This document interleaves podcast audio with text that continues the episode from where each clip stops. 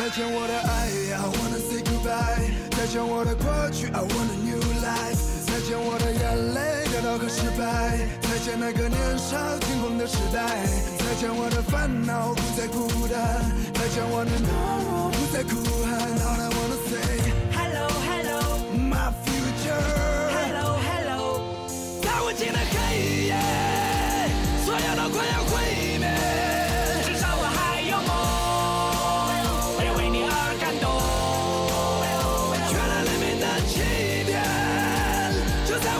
里面。只要我还有梦，就会看到彩虹。在我的天空。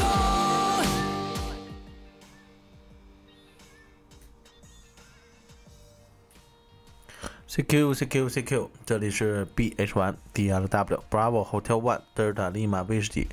很高兴呢，今天跟大家呢，嗯，又以这种网络电台的形式跟大家再聊一聊无线电。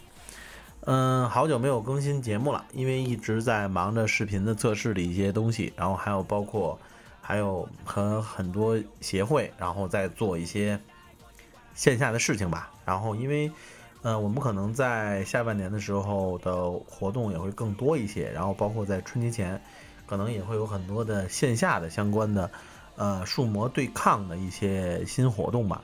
然后也是算是在节目当中跟大家呢提前的汇报一下。好，我们今天讲什么呢？我们今天呀来讲一下我们就是经常说到的传播。传播呢，应该是关应该是关于这个叫做电波旅行的一种艺术。呃，了解电波是如何传播的，或者呢，通俗的说，了解电波如何旅行，有助于我们呢最大限度的去享受业余无线电通信的这种乐趣。从某种程度上来说啊，一个火腿就是一个，也就是一个钓鱼者，呃，只不过呢，它的目标呢不是我们常说的鱼，而是呢电波。我们必须要知道电波在各种环境下是如何传播的，这样的话，我们才能够利用我们对于这个气象的知识的了解，以及对于电波属性的了解，能够捕捉到更多的这个无线电波的信号，以至于呢，可以让我们的信号呢传播的更远。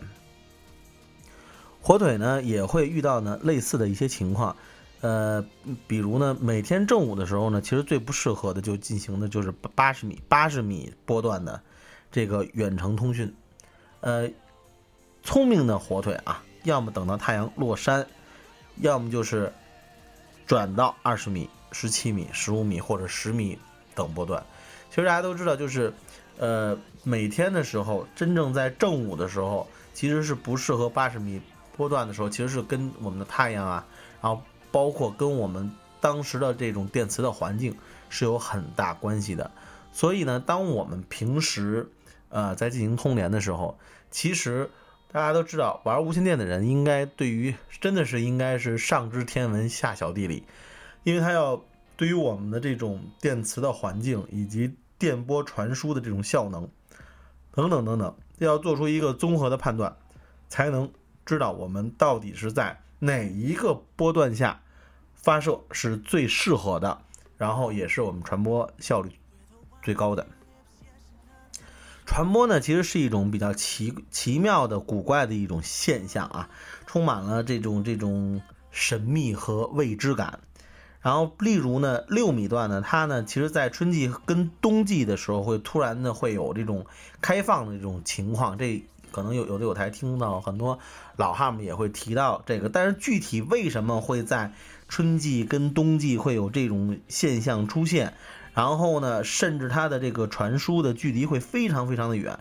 这个呢，其实在无无线电技术上，把这种现象呢叫做叫做分散的异层现象。异就是 echo 的那个异啊，异层现象。为什么会有这种现象呢？其实目前来说，科学界来说对这个没有太就是太正式的一个解释，因为也算是一个比较。呃受争议的一个问题。当然了，我们作为业余微电爱好者，只要知道有这种现象会出现就可以了。但具体是为什么有这种现象，那就等待着这个科学界让他们去去解释吧，好吧？然然后呢，还有呢，就是像我们经常提到的，就这种移动的电波啊，移动的电波呢，一般呢都是从天线发射出来的无线电波，沿着直线传播，除非中途发生反射或衍射，否则一直保持直线状态。现大家都知道啊，我们平时的这种电波的传输，也就是我们平时说的我们用到这个。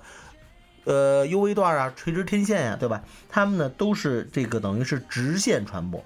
从这点看啊，电波跟光波是非常相似的。呃，其实是什么呢？光波在这个频率上比电波啊要高许多许多倍。所以呢，这个一个光波相就与一个光波相似的特点就是什么呢？电波传播的越远，强度就越小。这也就是可能就是它的信号强度也就越弱啊。这是因为什么呢？是因为电波会在中途扩散，或者在中途被某些物质所吸收，电波最终会变成极其微弱，以至于任何电台都无法接收到它。一个电台如果能够收到另一个电台的电波，那么两者之间的距离叫做有效距离，这也就是我们经常说到的这个通联的有效距离。呃，当然了，你要是超不到它的任何的信号，甚至连电波，就连那个被噪声音都没有，你都不会感觉到有电波频率呃过来。那那当然了，有可能，那就那可以说我们这都不叫有效距离了，因为呃这个信息都无法正常收到，甚至都不会感受到，就是你的电台都不会感受到有无线电波来去。呃，就是叫叫什么来去呼叫你吧，对吧？所呃，所以的话，这个呢，就是大家在这点上一定要分清这个有效距离的这么一个概念。好的，如果发射天线与接收天线互相可以看到，电波在两者之间直线行进，那么这种传播叫做视线传播。这也就是我们经常在这个。在这个就是我们说的这个 U V 段嘛，都是视距传播嘛，叫做视线传播，视也就是视力的视啊。然后绝大多数的刚才提到了 V H F 跟 U H F 通信都是视线传播，增加天线的高度或者电台的功率，可以增加视线传播的有效距离。H F 也就是我们的短波，短波通讯呢也可以沿着地球表面进行，这也就是我们之前提到过的，也就是它。依靠电离层进行传播，呃，这种传播呢，也可以叫做呃呃这个地波传播，好吧？然后呢，电波在传播的过程中，如果突然遭遇障碍物，将被反射到其他方向。这里所说的障碍物呢，包括建筑物、山丘，甚至大气层中的某种气象变化。这也就是我们之前说的，我们要了解我们此时此刻通联的。这个气象条件包括温度、湿度，对吧？呃，等等，其实都会对于这个电波造成一定的影响。建筑物、山丘等障碍物都会使电波衰减。这种现象呢，在 VHF 跟 UHF 通讯时，也就是我们所说的 UV 段啊，特别明显。此外呢，当电波经过建筑物、山丘的边缘时，有可能发生衍射和或者是弯曲。从发射机发射出来的电波经由不同的路径，最终抵达到接收机。如果这些电波的相位不同，那呃，那么它们有可能互相干扰。这种现象呢，在技术上称作通道现象。在电台发射出来的电波，如果经过一个存在多通道现象的区域，那么电波的强度会发生明显的变化。我们将这种变化称作电波的运动性颤动。其实呢，通过我们今天的这个这个简单的介绍啊，其实呢，我们能够感觉到，我们无论是玩 UV 段也好，还是玩短波也好，可能玩短波的朋友会更加明显，就是可能会更加关注天气呀，呃，这个这个呃温度啊、湿度啊、电离层的分布状态呀。呃，等等等等啊，可能会更加专业的去关心这些周围的条件。但是玩这个 UV 段的有台呢，也就是我们视距传播的有台，可能对于这方面不是太 care。那是因为什么呢？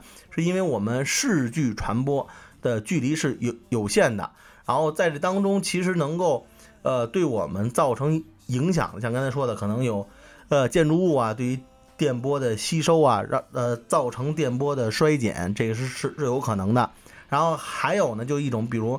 我们在这当在当中，A 点跟 B 点之间有明显的电磁环境、电磁干扰环境，有可能造成 A 点跟 B 点通联不畅，甚至完全阻断的现象都有可能。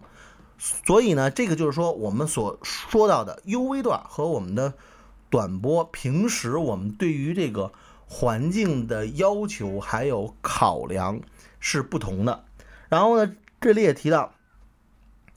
UV 段波段的传播受到一些大气现象的影响，包括冷风、热风、逆温等等啊。这种依赖于大气现象传播叫做同温层传播。此外，电波还会被大气中的某些运动物体反射，包括飞机、流星轨迹、极光等。这些运动的这些呃物体呢，能够将电波反射到。几百甚至几千千米之外，这也就是我们说利用反射电波与远方的火腿进行短暂的远程通讯。这种远程通讯在视线传播的情况下是不可能完成的。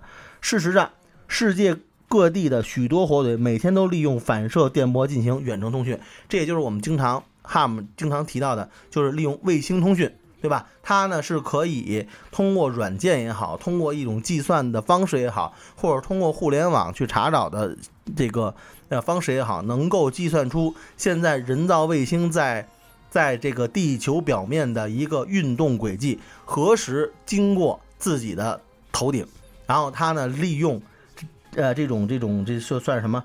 折射的关系，然后能够把自己的信号折射到更远的地方进行远距离通讯。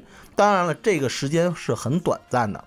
所以呢，今天呢也跟大家呢，呃，简单的介绍一下我们平时说到的一个传播的这么一个问题。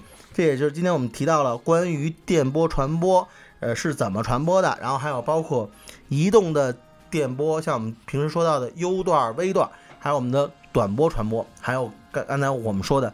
这种这个这个利用这个卫星啊，呃等等等等，进行远距离传播的一个基本原理。好，这里是呢 B H 1 D L W Bravo Hotel One Delta Lima 威士忌。好，今今天我们的这个小的 Tips 呢就先到这儿。好，先送给大家七十三，大家听完这首歌，好，下期节目再见。